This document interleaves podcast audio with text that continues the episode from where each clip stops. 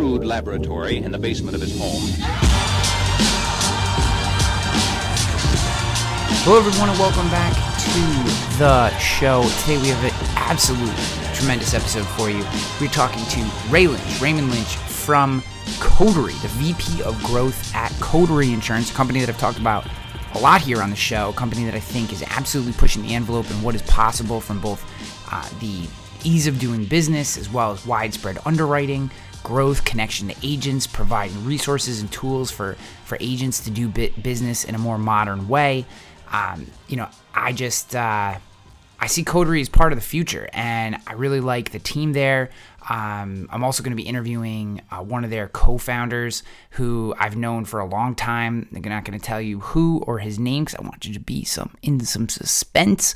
Because uh, we're going to nerd out heavy on Coterie itself. In this conversation with Ray, really dig into why he made the move from Liberty to a company like Coterie, what he saw in the future, what he's what problems and not, I don't want problems not really. What were the aspects of Coterie that he saw that really presented such a dynamic opportunity that he would move from a place where he was well established, well respected, like Liberty, um, you know, and kind of move from that more established player to a brand new player in the marketplace. What that decision was like, and where Coterie's going, and, and what are some of the major concepts in small business insurance um, uh, concepts isn't the right word, the, the trends in small business insurance that he sees coming down the pipe that we really need to be aware of. So, uh, this is awesome conversation. You're to love this one. But before we get there, today's episode is sponsored by Propeller Bonds. Guys, been talking about Propeller Bonds for a while. Uh, on some of the socials, not so much on the podcast here. I did have Aaron Steffi there, uh, one of their co-founders, um, on the show talking about Propeller. Go back and listen to that episode. It's absolutely tremendous episode. Um, but I just couldn't be happier to have Propeller as a sponsor of the show because we use them every day, like literally every day. I have uh, messages going out um, in our automations to our customers, uh, in, introducing them to the fact that we have this on-demand bonding service, and that uh, and and just kind of keeping them and then uh, later on in automations we're we're letting them know hey you know just a reminder you're going to have bonding needs at some point big or small. Um, all you need to do is use this resource. You can get your bond today. And then we get all kinds of inbound activity as well people looking for bonds. And you know most of the time unless it's something complex we're just sending them to propeller bonds and saying here use this link buy the bond you need you know find the bond buy it. You're going to get your certificate in a matter of minutes um, it's a it's a, just an absolutely tremendous resource, and it's one of the game changing tools that I see in the marketplace, and just couldn't be happier to have Propeller as a sponsor and be sharing with you. I think they're an absolute no brainer product, and uh, just kind of this is you know just like Tarmika and Donna and so many of these other companies that have been part of the show. It, you know, yes, they're sponsors. Yes, they help pay to make this show happen. Um, but guys, I, I take these companies on as sponsors because we use them and I think they're part of the future. So I hope you guys can appreciate that and uh, check out Propeller Bonds. Go to propellerbonds.com, propellerbonds.com. Just Google Propeller Bonds. And, um, you know, if you're looking to do something crazy, let me know. Reach out to me. I'll connect you with Aaron um, and uh, see what you can do from like, you know, taking it to the next level kind of thing. But absolutely check out Propeller Bonds. I'm telling you, we use this tool every single day. All right. With that, let's get on to Raymond Lynch, VP of Growth at Coterie. Dude. What's up, man? What's up? Just uh another busy day here at uh at Rogue Risk, you know, just it's all right. I exchanged uh, some emails back and forth with your producer yesterday. So Oh yeah, yeah. We used the wrong link for the for the thing. Yeah, I mean, you, if you want to drive traffic directly to Coterie and not get any credit for it, sure, like have fun. well, you know what he did was I created a Bitly link, yep. um, which is Rogue SMB. So like bit.ly mm-hmm. slash Rogue SMB. So that you know when when someone comes in who we think is the right account and has a disposition, we'll just send that to them and say, hey, you can go right through here and at least get a quote, if not bind yourself if you like what you see. That's the whole process.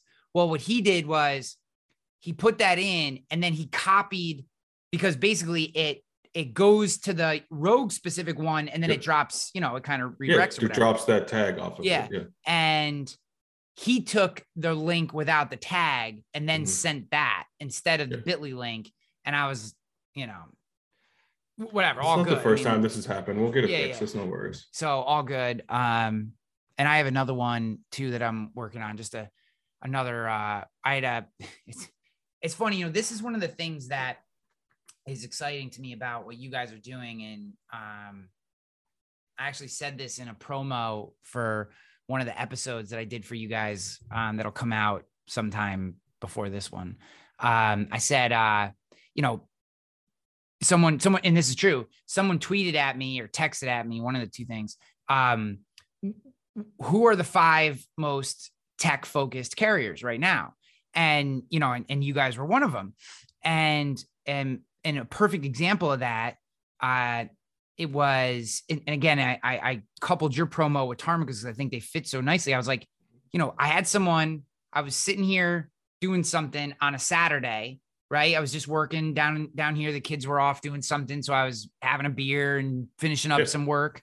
And so a lead came in, and it was like they just needed GL. It was a pretty standard thing. They needed GL for whatever they were doing to get into their office, and um, and I just like right there, you know, banged out the quote, uh, put it through, did my little video proposal, off it went, and that took me probably seven minutes total. Yeah.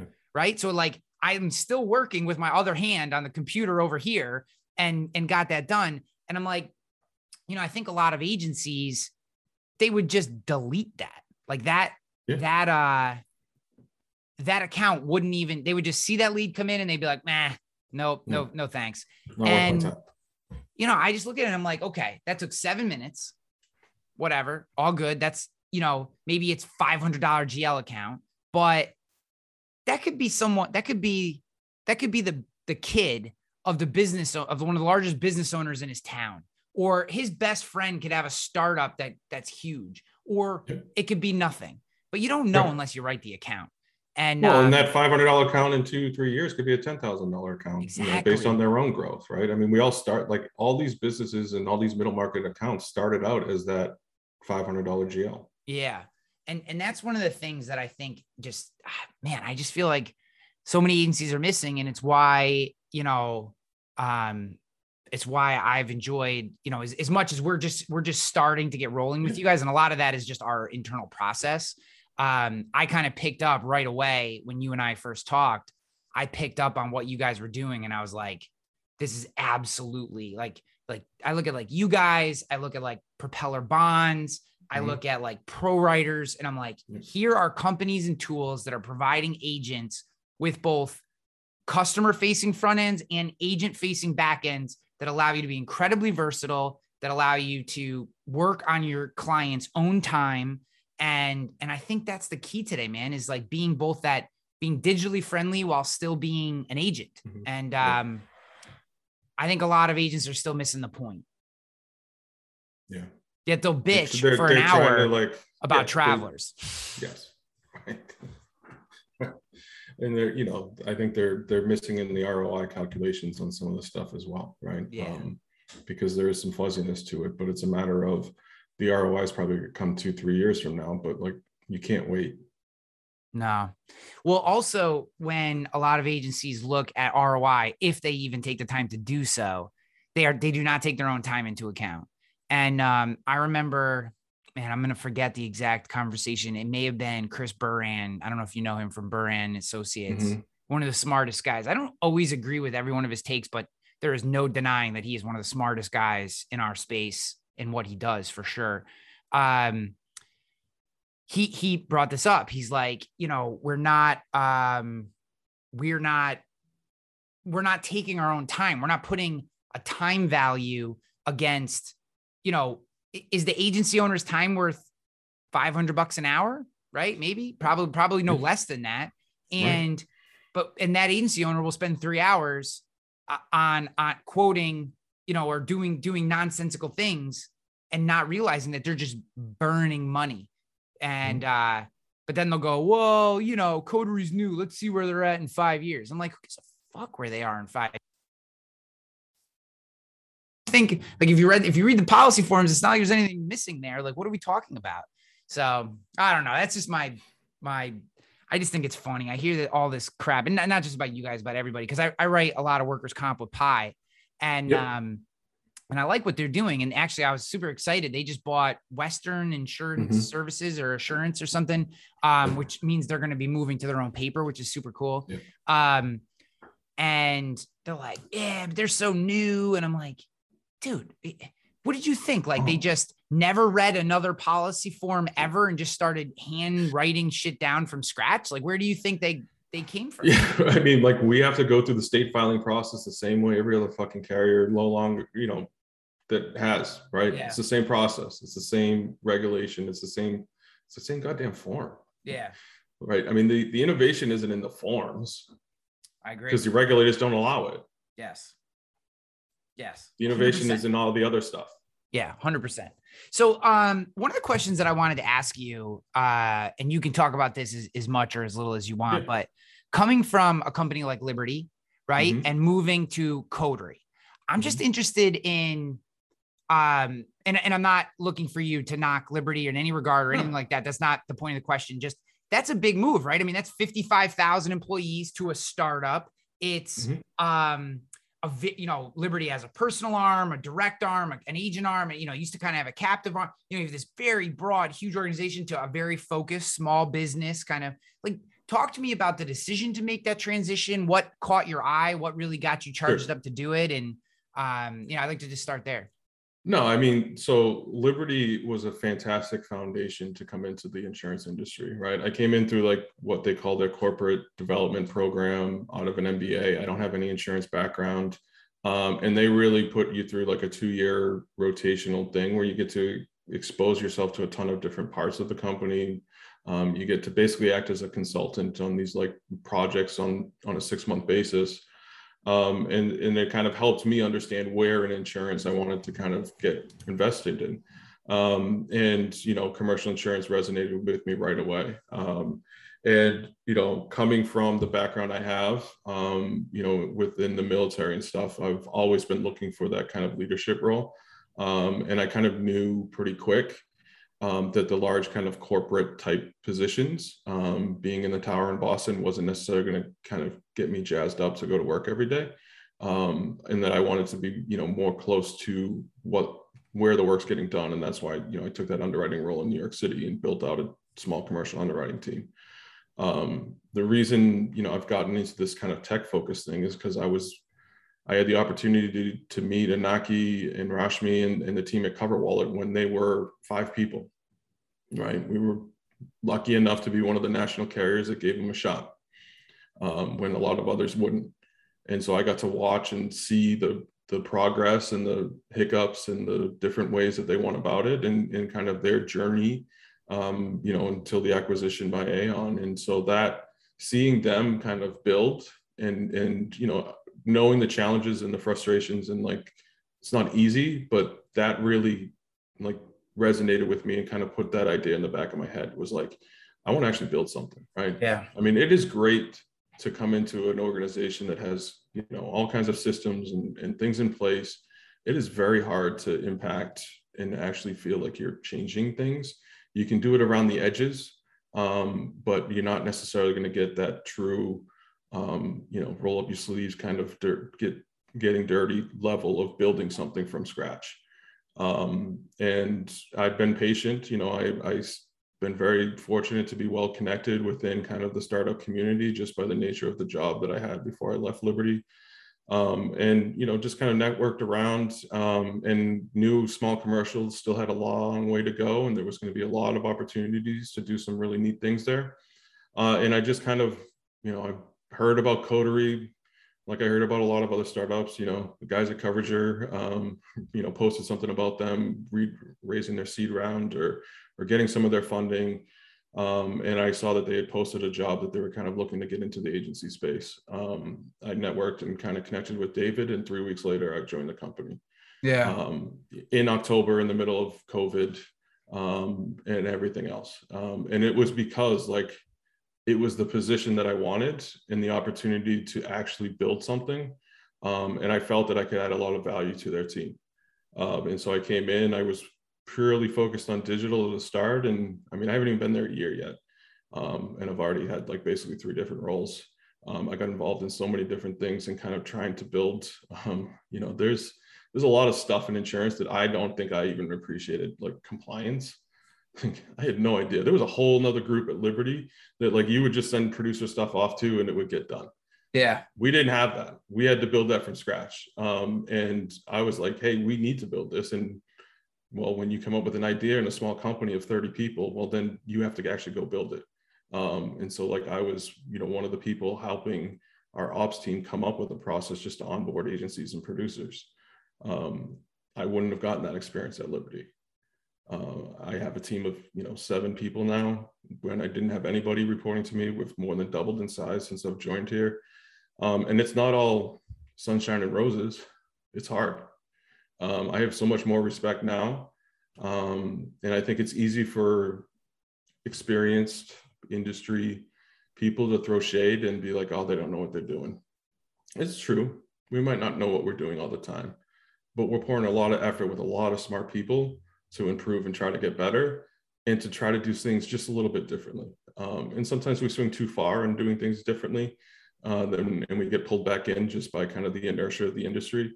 Um, but we're always we're always moving forward on the, on the edges, and um, you know I think if we can continue to stay focused and and really making sure that the value we're adding is resonating, um, that's where we'll see the success. Um, you know the challenge is, is you have to do it on VC timelines, which is a little bit different. Um, and so like you know how do you impact um, and show some of the growth that, that the investors want to see um, when you're you know you're working in a channel that moves a little bit slower? Um, and it's a lot harder to do. So i mean it's been a ton. Of, i mean i've learned more in these nine months to be honest than i did probably my last five years um, just because i got to wear so many different hats and pack so many different things and i'm back doing what i love most which is leading people and getting them to succeed yeah, well, there's a lot in there. I I would, you know, coming into Rogue, uh, one of the biggest mistakes that I made was having a bit of hubris, feeling like, uh, man, I'd been in this industry for 14 years at that time. I, you know, had been all over the place, had been an agent, had spent a lot of time with a lot of people in a lot of different places. And you just, as much as you can have some understanding until you've lived it, had to make the decisions and have to deal with the ramifications of decisions. Um, there's just, you know, I, it's, it's very cliche, but there is literally nothing that, that can be experience. And I've also, one of the things that's really opened my eye or one of the things this experience and, kind of sharing the startup experience with you, um, is now I have a, even more respect. I like to believe that I had some or you know i had respect for them but i've even more respect for the people who um who share ideas that have been through it now i like listen with a little keener ear try to pick up on some of the things because i'm like yeah they actually went through it so what they're saying i, I should probably take a uh, I should probably take a little little deeper listen to, to what they're saying because it's just until you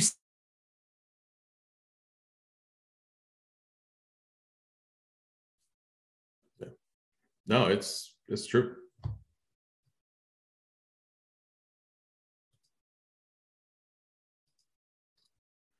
Sorry, I lost you there for a sec. Um, I can't.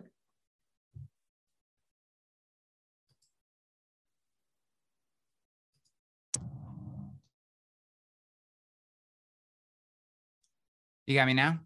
Yep. Sorry about that. That was weird. No, it's um, okay. Even, yeah. even the small stuff, even the day to day decisions that don't work, it, you learn all those lessons. Yeah, and you learn them a hell of a lot faster. yeah, that's true. you learn them a heck of a lot faster. Um, yeah. You know, the speed is is a whole different different thing, and um, you know, it's just a huge opportunity for growth. Um, and I, you know, honestly, like I have a different respect for agents now than I think I did, you know, living in carrier land. It was very easy to kind of uh, discount um, you know, agents and be like, oh, they're not adopting whatever we think is the next best thing because like they just don't understand. And that's not could be further from the truth. It's just like I don't think I had a fully respect of like what they are actually trying to do and what it takes to actually run a business. Um, and those that are really successful at it and have been doing it for a long time, like have found a way to to stay focused and get through that. And so it gave me a whole new appreciation, uh, just even for the independent agent channel than than I had as an underwriting manager, complaining about you know the agent that kept calling me because he he didn't like his renewal um, and things like that. And I was yeah. just like, you know, so um, I get it a lot differently now. I'm, you know, I, I was talking to, uh, I did this podcast with a, with a kid. Um, he's 22, 23 years old. He's doing his work in the risk management program. It's super good kid. Uh, his name was Darren. And mm-hmm. um, he was interviewing me and, you know, and I, he, he said, you know, what question was something around like, what would be, what would your recommendation be for, for how someone starts? And I just said, do all the things like go work for a carrier for a couple years go work for an agent for a couple years try to find a tech company for a couple years like no matter what you choose after you have a couple different experiences you're gonna be you're gonna be so much further out ahead of everyone else because the problem is you get into the carrier system and you think agents and technologies are the worst. You get into the agent system, carriers and technology systems and vendors are the worst. And you and and like you talk to technologists, these stupid agents, carriers are so slow, and you just you don't have this respect for really how hard all the pieces of this industry are uh, for for a whole myriad of reasons. It's just not nothing we do in this industry is straightforward. You know what I mean? We're not selling t-shirts or widgets this is a complex thing that has real ramifications on people's life and you know I, that's why i think really the only people in this industry that i've ever had a real problem with are the ones like um, the guy from lemonade who just you know basically acted like like these are users and we're all idiots and you know and again well his stock price is tanking although i'm sure he got paid um, I don't take any pleasure in that outside of the pleasure that I do take. And um, you know, I just think to myself, like, as long if you can just have a healthy respect for what's happening here, man, there's so much that can be done. And and really that's again, that's why I get so excited about about you guys because I see, you know, I, I would be lying if when I found out that you were part of Coterie, it didn't give me some peace of mind. I was like, ah, sure. they got somebody who spent some time on the other side in there they're going to have that perspective. Like that perspective is going to be in the building, which is a really positive thing. Yeah, no. Um, the one challenge is, is though, like we have to adopt faster. Like we're going to have to get better at change management on all parts of the the value chain um, over these next couple of years, um, or you know, something, or you know, consumers are going to push away. Um, yeah and i think that's that's the the hardest part um, at a tech company or at a startup you know really trying to kind of push the envelope is um, how do you find that balance between the way we've always done it and really being like but is that the best way to do it? Um, and i think we have to have a much more open mind. And i don't have all the answers and i certainly know that i don't have all the answers and i learned that quick here. Mm.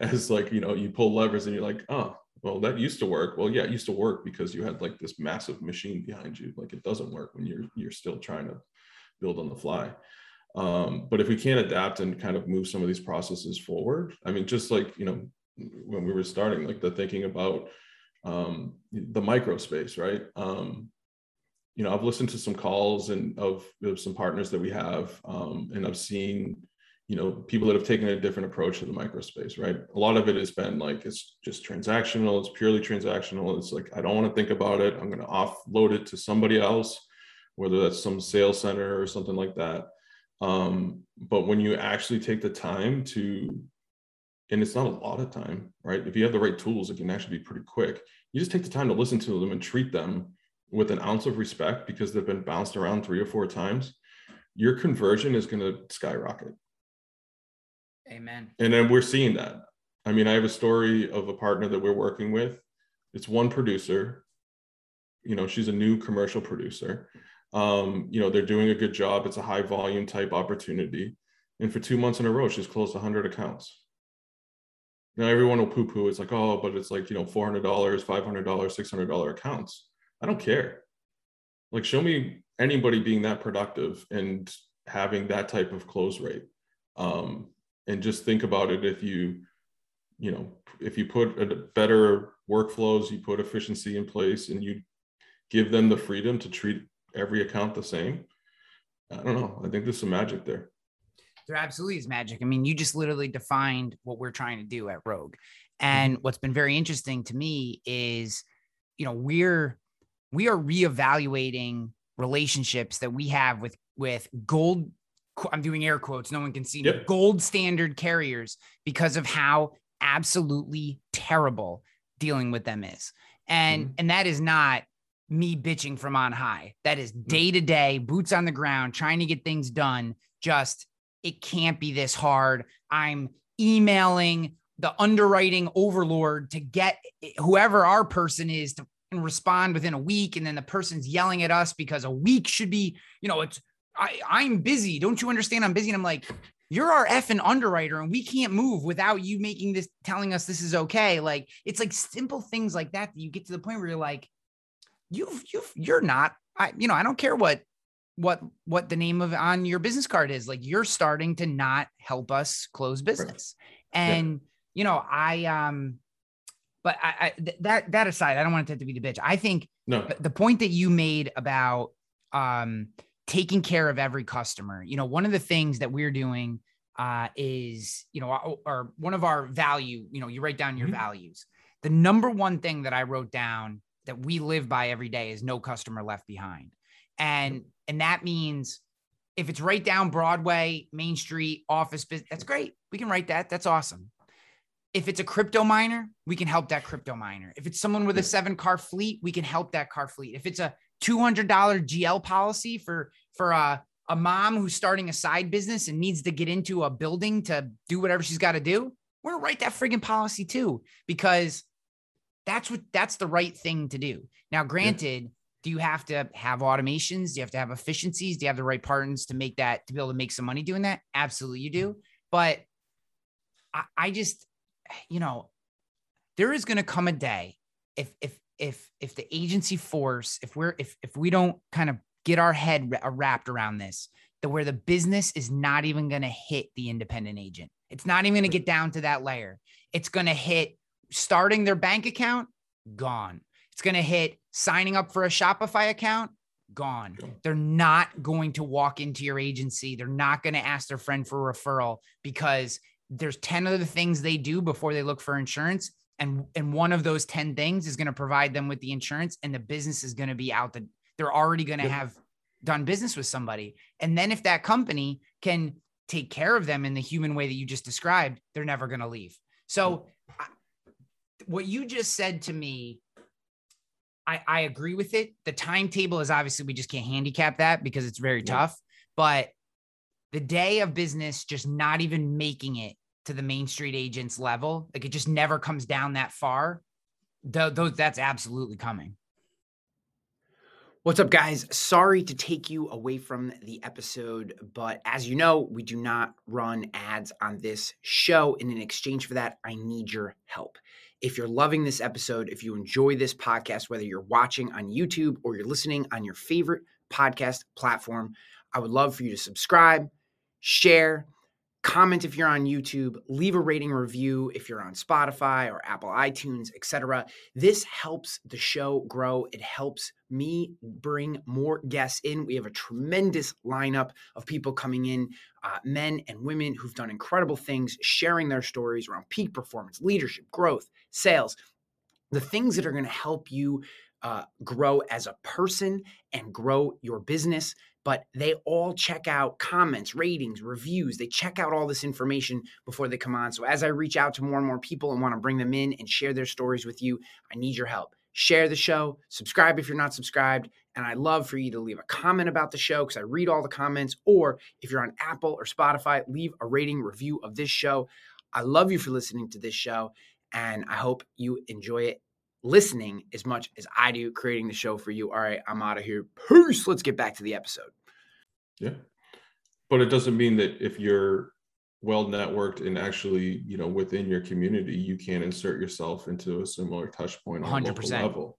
100%. Um, and that's what we're trying to do is is bring tools that allow you to provide that digital shopping experience or embed that experience into a you know a lower level affinity play or whatever buzzword you want to use Mhm. you know whatever platform um, you know that's the biggest thing i noticed with you know all this api technology that everyone's you know talking about and like it's going to be the savior of all of our efficiency and it's like yeah but that's just getting data back and forth i mean that doesn't take into account like you actually have an have to have an application that makes freaking sense Yeah. like you could have the best apis in the world but if you're asking 70 different questions like no thanks um, Yeah. and if you're not responding quick enough or you're not giving them you know if everything is call everything is call everything is call like just being able to put a price and knowing that they can buy that i think is valuable even if they don't buy it just because you have a qualified customer that is informed and educated and your discussion is less about this is what it's going to cost and more about this is what you get um, that's what api technology can do right Yeah.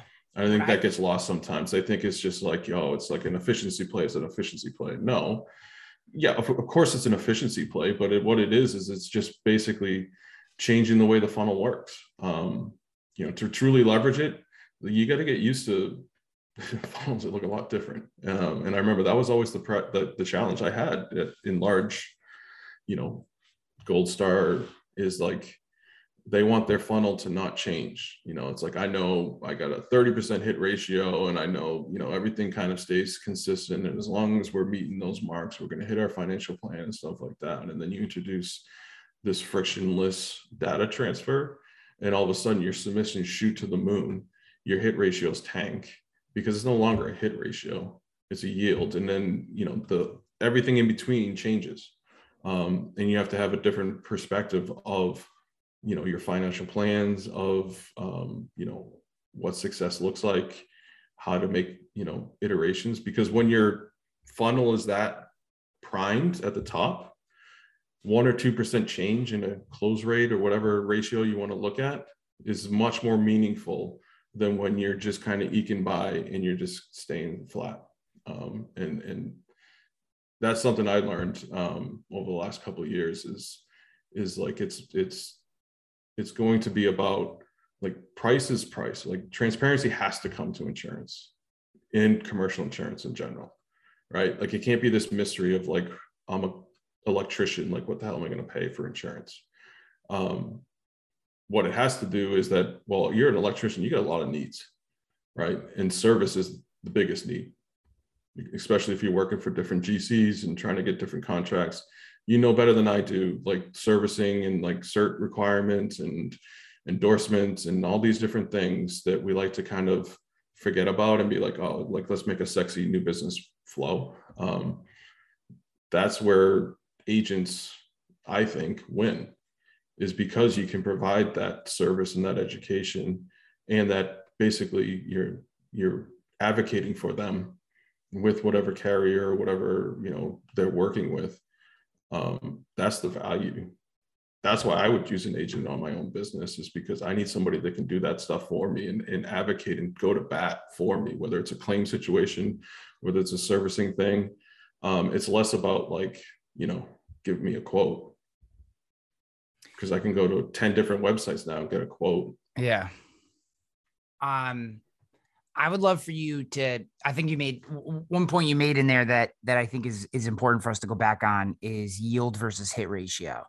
Mhm. This is one of the concepts that I know from firsthand knowledge. There are carriers that get, and there are carriers that carrier partners. And I don't Yeah. think any agent. I don't. I, I, and this is not a knock on agents. This is kind of a high level, more marketing related, sophisticated idea. So I don't want to knock anyone who doesn't understand, but I think um, this concept, the people that get this, this is a this is in my opinion, it's a defining concept in the actions that people are taking. So can you just break down the difference Yeah. between hit ratio and and maybe its legacy versus this new idea of yield and and why you may want to kind of pivot your mentality? so to go back to like kind of the standard funnel that we've always thought about right so like the way and i'll give a carrier lens that's what i know best is like i knew you know you have your portal right? And so you know how many agents have started a submission. So there's your submission count. You know how many have gotten through and gotten to the point where like you know yes it's an approved quote. That's your quote. And then you know how many policies you sold. Traditionally, a hit ratio is that approved quote or that finished quote to how many policies you, or you know policies divided by quotes. Yields is when you talk policies versus submissions, and it's still pretty standard, um, you know, because you know your quote ratios are going to be you know in the eighty percent or whatever it may be. Um, but when you get into true marketing efforts and you are getting into true volume plays, that submission number is very important. And like the approved quote becomes less important. That's a matter of like how well are you able to get people through the funnel. Um, and it's really so yield is when you look at truly policy sold at the end of the day based off of that activity that you draw. Um, you know it's it's a big in kind of like any type of marketing effort right? If you're going to cast a broad net or even if you're going to cast a narrow net right and you're going to run different campaigns and you're going to try to bring attention to your agency bring customers to you um, yield is much more important than how often you quote them. And like once you quote them yeah you should be closing at that same level right like you know that doesn't necessarily change but like understanding that I have a thousand submissions and I'm only writing 10. Well, if I go from, you know, I'm, I'm going to do mental math and that's probably a mistake right now. But anyway, so you go 1% hit ratio, you know, yield ratio, right? If you go to two, the math is just different, right? Because you still have that thousand submissions, but you're closing at two. Well, now you're, you know, it's, you grow the bottom line much faster uh, and it can be more impactful from like a premium standpoint or from a revenue standpoint. Um, and so it's just like I'm much more concerned is like because I want to get a swing at every single account that's out there. That's why Coterie is integrating in, in just about every platform you can find. One, I want to be where the agents are transacting, not making them come to us to transact with us. And so I want to swing at every single time. So that means I want as many submissions as I can possibly get. And then I'm going to see how many we actually can close based off of that. And then I'm going to work at how do I close more based off this huge volume of submissions that we're getting.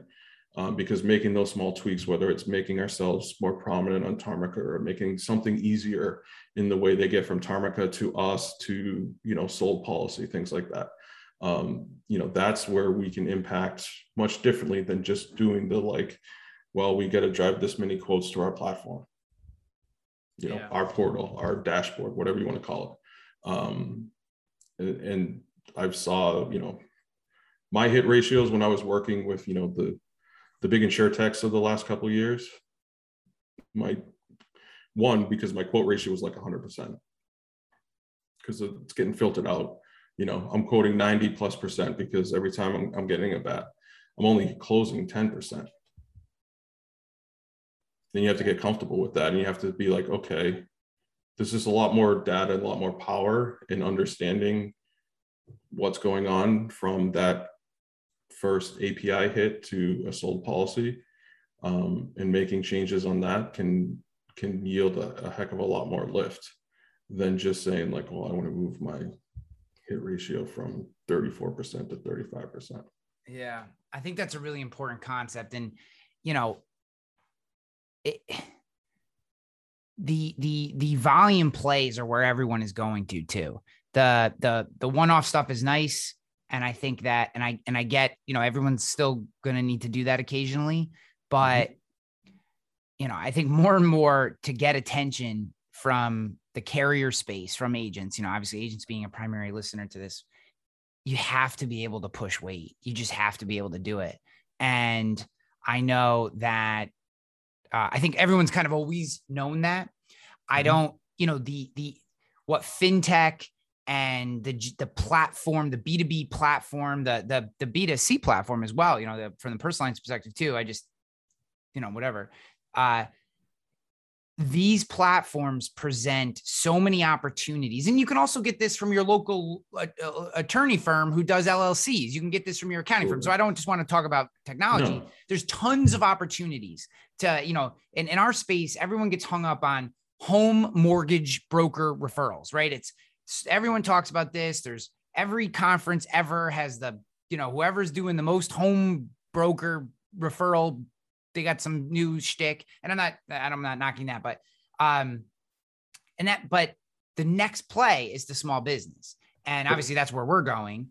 And, but, and these partners are everywhere. We just need to open our eyes. The accounting firm, real estate law firm, managers. yeah, they just, they're all there. And, um, and the ability to be that partner and set up flows, like you said, it drastically increases the number of at bats you get. Now, you you you you have to deal with, like you said, a potentially a lower hit ratio or a more spread out book.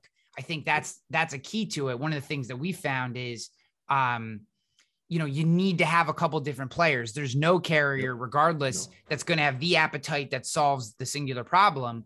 But you know, you pick a few that are able to that are willing to to mentally play this game with you, and you can do damage. I mean, you can do real. Yeah. I mean, that's well, you get you you get the few that get you the 80% and you get hyper efficient on the 20%. yep. Um, and then that's you know, because just think about the re- from the point of view of the referral partner, right? Like it, in the traditional model, it's like, hey, call this guy or you know, go to see this guy's office or stuff. Um, I think it's a better experience when like it's right there, they get a couple quotes right away. Yeah. um, and I think your referral partners like it will make them look good um, because they're providing a value service to their customers too. And then you know, anytime it's a mutually beneficial partnership, that's how these things work, Yeah. right? That's how I frame it with all these platforms out there. Like I want these platforms to succeed um, because I know if they succeed and I'm part of that, um, you know, we're both going to rise up together. So let's. Uh, I want to change the topic a little bit to um, uh, data and and the disposition. I don't want you to give away any secret sauce, Sure. but the um, I think a lot of people uh, haven't. A lot of agents haven't necessarily wrapped their head around um, how uh, carriers like like a Coterie are using third party data and pulling it into the system to reduce. Like I know Tarmika does this. I know you guys do this. Mhm. It's happening more and more. I'd love for you to just maybe just help everyone better understand. Um, one, I think one of the questions I get all the time is like, where, where is this data coming from? Um, and then, uh, can we trust it? Is another question I get a lot. Sure. And then, how are you actually using it? How is it improving the process? Um, that's there's a lot to unpack there. So, um, where the data is, right? It's just like anything else. There is no one source of data. Um, but and anybody that knows and has kind of seen like your online persona is very mineable. Let's just put it that way, right? I don't even know all the stuff that they do to get it and to fill in the gaps, but I mean, there's a couple of different things. The easiest, the I think the one that's easiest for people to kind of wrap their heads around maybe is property, right? Because it's just tangible. It's like it's physical. Um, there are a lot of records. Um, there's a lot of sources out there that you know, whether it's imagery, all kinds of different things that can say, you know, this building. You know, you can go to different towns, and it's just like there's data out there. In these are really aggregators, is what they are. They're aggregators of data, and so um, you know, Hazard Hub is a great one on the property side. Um, and so they've built different models, they've built different ways of collecting information. And so with one call to their API, I can pull back a whole ton of information on that property. Um, information that as an agent, you would have had to either fill in yourself or go back to your client to be like, hey, can you like look outside and see what your roof's made out of? This is my I mean, number and- one and even educating, right? I mean, like, mm. why are we still asking roof types? Why are we Oh, still asking, you right. know, construction types, BG codes, and all this other stuff? Like, it's it's all there in one sense or another. All right, this is my number call, one I can do it. Yeah. when when was your roof updated? Who has ever gone? Uh, it was 37 years ago. What agent is? You know what every agent does? Uh, 2015. Yeah. It's the. st- I mean, I just I look at that question and I'm like, who who every everyone who answers this question knows that if you put it more than even 10 years in some cases, they're going to it's gonna get penalize you. Yeah. No one actually knows when the friggin' roof was done except for the property records. So seven years ago, five years. I mean, it's just it is ridiculous. Well, and put your underwriting hat on. Like, I don't care if the roof if the roof was updated five years ago, but the guy did a crap job. Is that any better than it was done 20 years ago and it was done right? And so it doesn't leak. Um, right. I mean, because that's all we care about is like, is there going to be a water leak and is there issues there that we're gonna, you know, have a loss over? Um, so why ask? Right. Again, like if we're all if everyone knows we're kind of pencil whipping it, what's the point of asking? Yeah. Like is it truly that relational to your loss ratio or to what makes a risk good or not? Um, and that's what we're trying to eliminate or at least get a better a different source of information for. It's not a trust thing. I don't want people to think that oh yeah like they don't trust the agents to give them the right answer. It's not that at all. It's just like why waste hours of your time yeah. trying to figure out how to answer these questions when we can make an api call to five six seven different vendors um, and pull in a lot of information about that right? Um, i think what'll be interesting to see is like classification. Can we build some models around you know understanding what somebody does that gets us close enough to be honest to a proper classification so that we know we're getting an appropriate rate for that risk and things like that um, without making it a painful experience for an agent to try to figure out how the heck to classify them because everyone can classify a bakery. Yeah everyone can. Like a brand new person into the industry be like yep that's a bakery except for maybe some of those people that like to have like baking without actually doing baking on premise yeah. or something like that. But you know that's that's another story. Um, but you know there are there's a lot of information out there on all these businesses whether it's in their social media feeds whether it's um, you know in their services in their menus you know wherever it might be. There's a ton of information you can glean based off of an address based off of a named insured things like that um, and we're just using different sources and we're constantly changing them and looking for better ones um, and then we have some really smart data people in the background um, that are trying to build some scoring and some models around because it's not perfect. It's not going to be accurate 100% of the time, but we don't need it to be accurate 100% of the time, to be honest with you.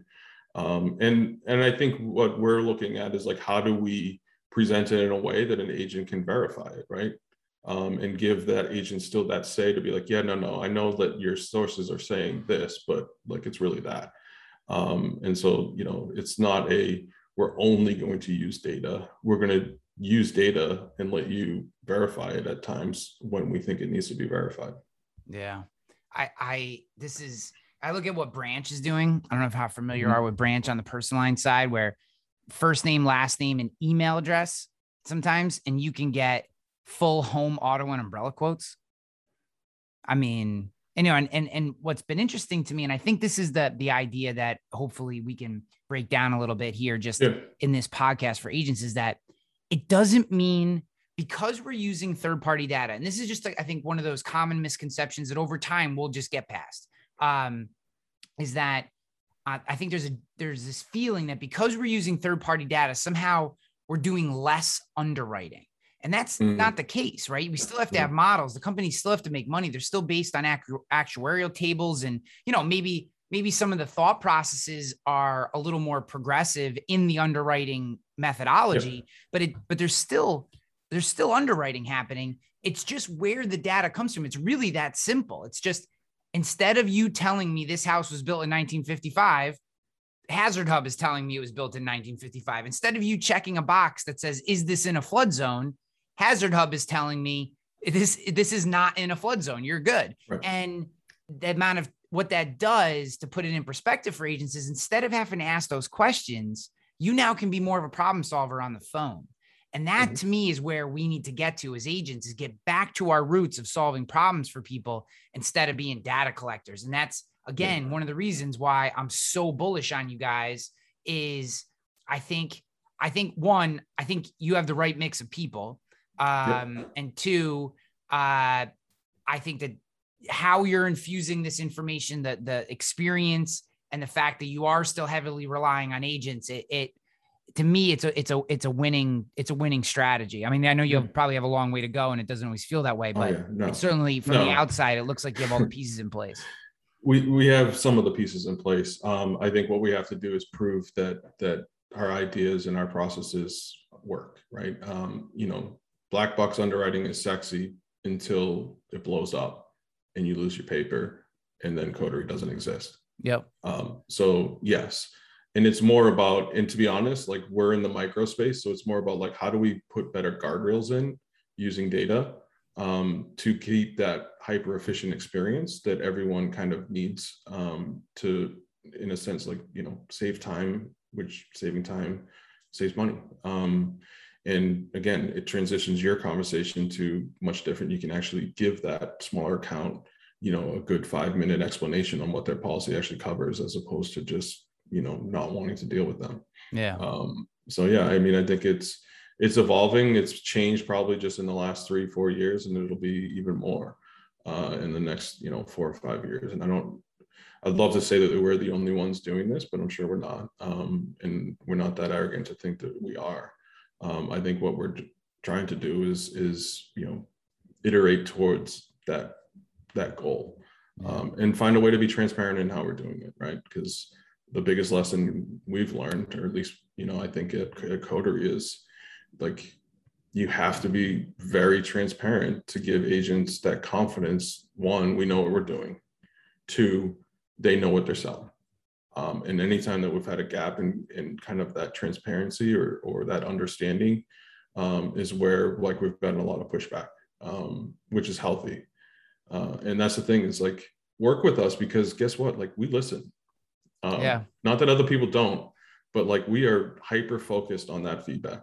Yeah. Um you know my favorite story of our you know that that i was involved with and and things like that goes back to something very simple quote proposal right? So we're like hey we're a tech company man. We're going to do some tech stuff. Like we're going to create this cool microsite that you can email to your client. It'll look awesome on a cell phone. It'll look awesome on a computer whatever. Like it'll it'll give them the basic information that they need uh, to move forward uh, and no one used it. And they're like where's my pdf yeah. And we're like but but we got this awesome website man. Like this is like so much cooler. Like your customers are going to think you're amazing because you can provide them this. And like no i don't want that. I want a pdf and now we're like you know pulling our head out of our ass and getting a pdf out in the market. Yeah. um, which i've used. It's great. So yeah it's it's just part of the fun. And uh, that's why i love being at coterie is like you know one i get the chance to learn these lessons um, and have the freedom to fail. Um, right because i think a lot of times people get wrapped up in fear of failure um, and you know at the end of the day you know we're all trying to make a difference in some small way. Um, and I just feel a lot more comfortable screwing up right now. Um, you know, as long as I don't bring the whole company down, but you know what I mean? Like it's just, it's a different culture. And I think that's another thing that kind of freed me, um, you know, from some of, you know, the previous things that I've done. Yeah. It's awesome, man.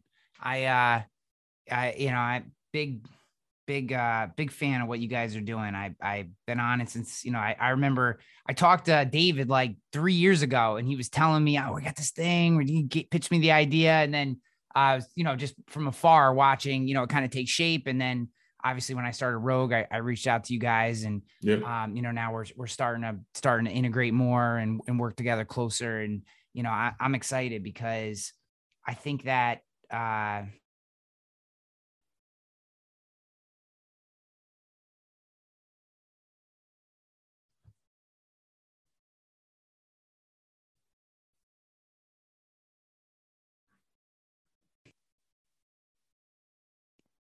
For some reason, my microphone keeps getting wonky on me. But um, when a company like Coterie comes into the market and starts doing the things you're doing at the pace that you're doing them, um, you know, it pushes the rest of the market to get better. Uh, mm-hmm. You know, I, I like to hammer on Lemonade because I really didn't appreciate the way that they approached our market space. But you can't knock lemonade changed a lot of the way that a lot of people do business and the mentality and the mindset um, it, they have had a major impact on the culture of our of our industry in in a positive way. And yeah. um, so I think I think it's good for the space. I think the innovation is good for the space. I think the way that you guys treat and onboard agents, especially new agents, is good for the business because yeah. you know you it doesn't feel good when you're trying to be when you're an entrepreneur and you're trying to start a business and you have some carrier come in and speak to you like you're a peon because you're only going to give them hundred thousand dollars in premium in the first year, and you know, you know, they they could care less, you know, about about you know that, that's the way that a lot of the carriers make you feel, and whether you get the yeah. appointment or not, doesn't feel good. Um, it's nice to talk to somebody, have a 20 minute conversation, have them say, Hey, let's go. And then the paperwork is about five minutes and you can, now you can write business and you feel like, yeah.